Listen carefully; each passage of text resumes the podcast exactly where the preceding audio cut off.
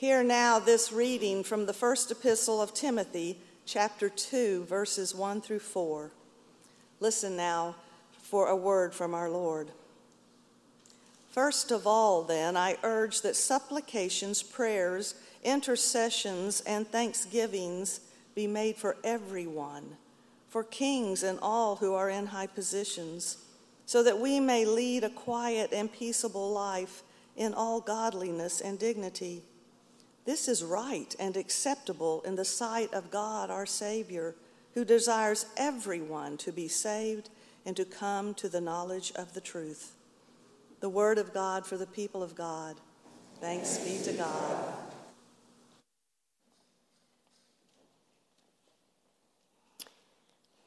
I have a friend who goes regularly to a float spa. And if you don't know what a float spa is, friends, don't feel bad. You're not alone.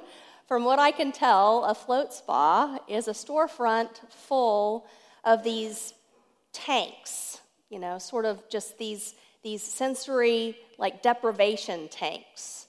And people pay to go in there and enter into a big tank of water where they float around in the dark for an hour or two. Now, I am a little bit claustrophobic, so that doesn't sound especially relaxing to me, but my friend says that the float spa is very popular. That there are quite a few people who are willing to pay for a little peace and quiet, she says. Well, I think it is true that there are a lot of folks searching for peace these days. It's hard to know peace when the bank account is low, or the car won't start, or we're worried about our job, or the kids aren't doing well in school. It's hard to know peace when we're not feeling well, our health is poor, or worse, we receive a diagnosis like cancer or when our relationships feel broken or our marriage is on the rocks. It's hard to know peace when the political environment in our country is so toxic that many people feel they can't talk to their neighbor, and in some cases, even their own family members. And it's hard to know peace when there is so much war and terror and violence in the world. No wonder there are folks willing to crawl into a tank for a couple of hours trying to find a little peace and quiet. But no offense to the folks who came up with the spa idea. I think we want more than a float spa can offer us. No, friends, what we really want, what we long for, is to live in peace, to dwell in peace, to live what the writer of 1 Timothy calls a quiet and peaceable life. Friends, given the realities of our world, given the realities of our lives, how can we live a peaceable life? Well, I think a first step is making peace with ourselves. That's where peace begins, you know. It begins in our own hearts. It's amazing how many people are at war with themselves and then wonder why they do not know peace.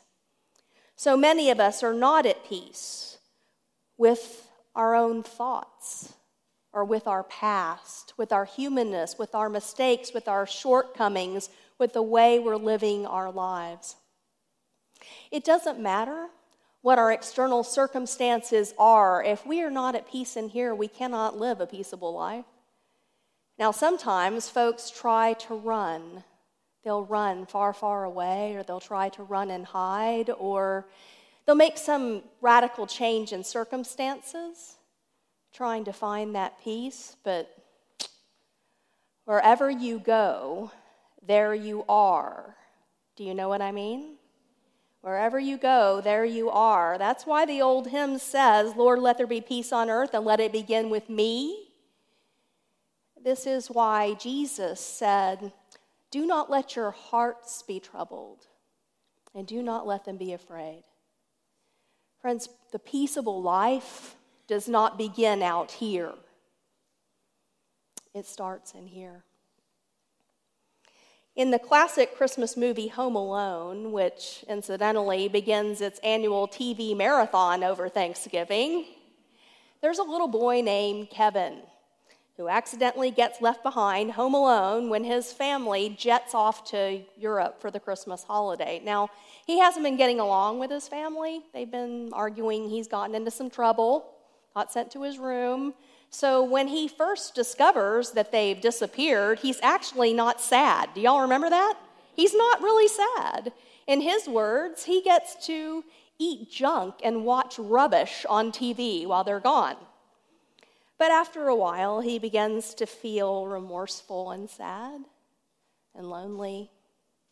So, in a pivotal scene in the movie, he goes to church. Y'all remember that part? He goes to church and he runs into a neighbor, an elderly gentleman who's been having some family issues of his own. The neighbor says to Kevin, Have you been a good boy this year? And Kevin says, Yes. Swear to it, says the neighbor. No, says Kevin. I thought so, says the neighbor. Well, this is the place to come when you're feeling bad about yourself. Friends, there's some wisdom in that. It is good to be in a place where we can draw close to God when we're feeling bad about things, when we need forgiveness, when we need healing, we need a fresh start, when we're looking for peace for our troubled souls. For as St. Augustine said, our hearts are restless, O God, until they find their rest in Thee. My colleague, the late James W. Moore, who was a wonderful preacher, used to tell a story about a little boy in his church that went running down the hall after Sunday school one Sunday carrying a pottery tray he had made it for his mother. It was to be a gift. He'd spent several weeks working on it.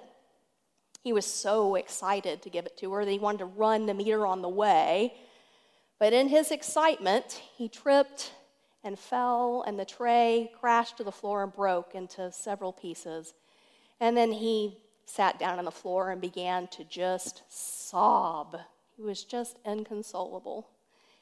Well, his mother came running and she kneeled down beside him and put her arm around him and dried his tears. And she said, Well, now, I think this is fixable.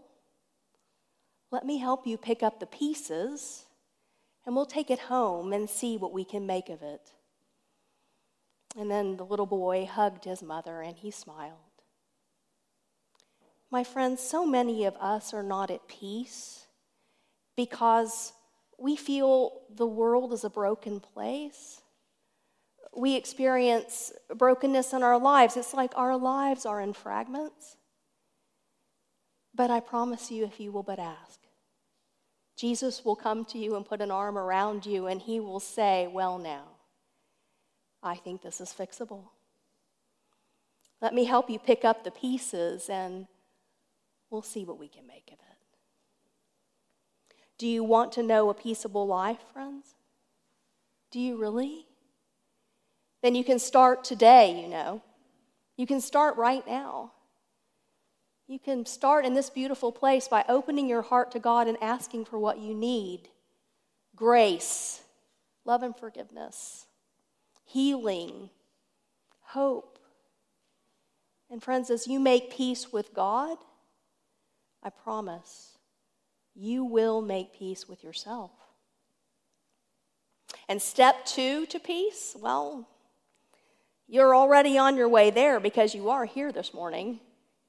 You see, the peace referenced in our text, the peace that the early Christians sought, was peace to practice their religion, the quiet of worship, the quiet of prayer. For centuries, Christians have known that the peaceable life is intimately intertwined with community, with Christ's body, the church. And I think that is so obvious in our text this morning from 1 Timothy. First of all, then, I urge that supplications, prayers, intercessions, and thanksgivings be made for everyone, for kings and all who are in high positions, so that we may lead a quiet and peaceable life in all godliness and dignity. Friends, the peaceable life is not lived in isolation. Sometimes I know the sensory deprivation tank sounds like a great idea, but the reality is that it is only in community that the seed of peace God plants in each one of our hearts comes to full bloom. You know, when I was appointed to this church about 18 months ago, I can hardly believe it's been that long, can y'all? 18 months ago. I had a fascinating conversation with a colleague of mine from Dallas that wasn't familiar with Tarrytown. He said to me, Given the age of the church, I assume you've got pews in there. And I said, Yes, there are pews. And he said, That's a shame. Pews are just not very versatile. You know, they don't give you much flexibility. Chairs are better. Now, friends, I think chairs are fine. Please do not email me this afternoon saying that I am prejudiced against chairs.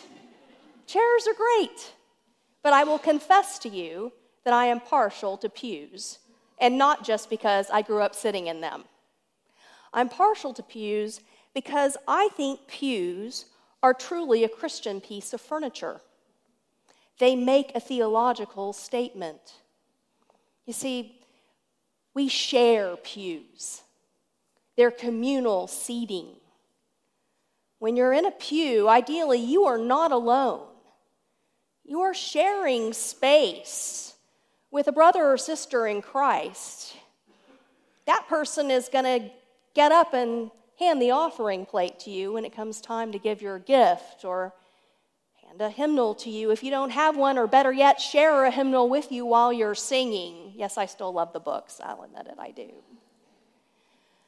When you're sitting in a pew, you are sitting with your fellow worker in the kingdom, your fellow minister, your friend. And I think this might be one of the greatest gifts of corporate worship is this reinforcement of community. Each time we gather together, we're reminded we are not alone. We have God and we have one another.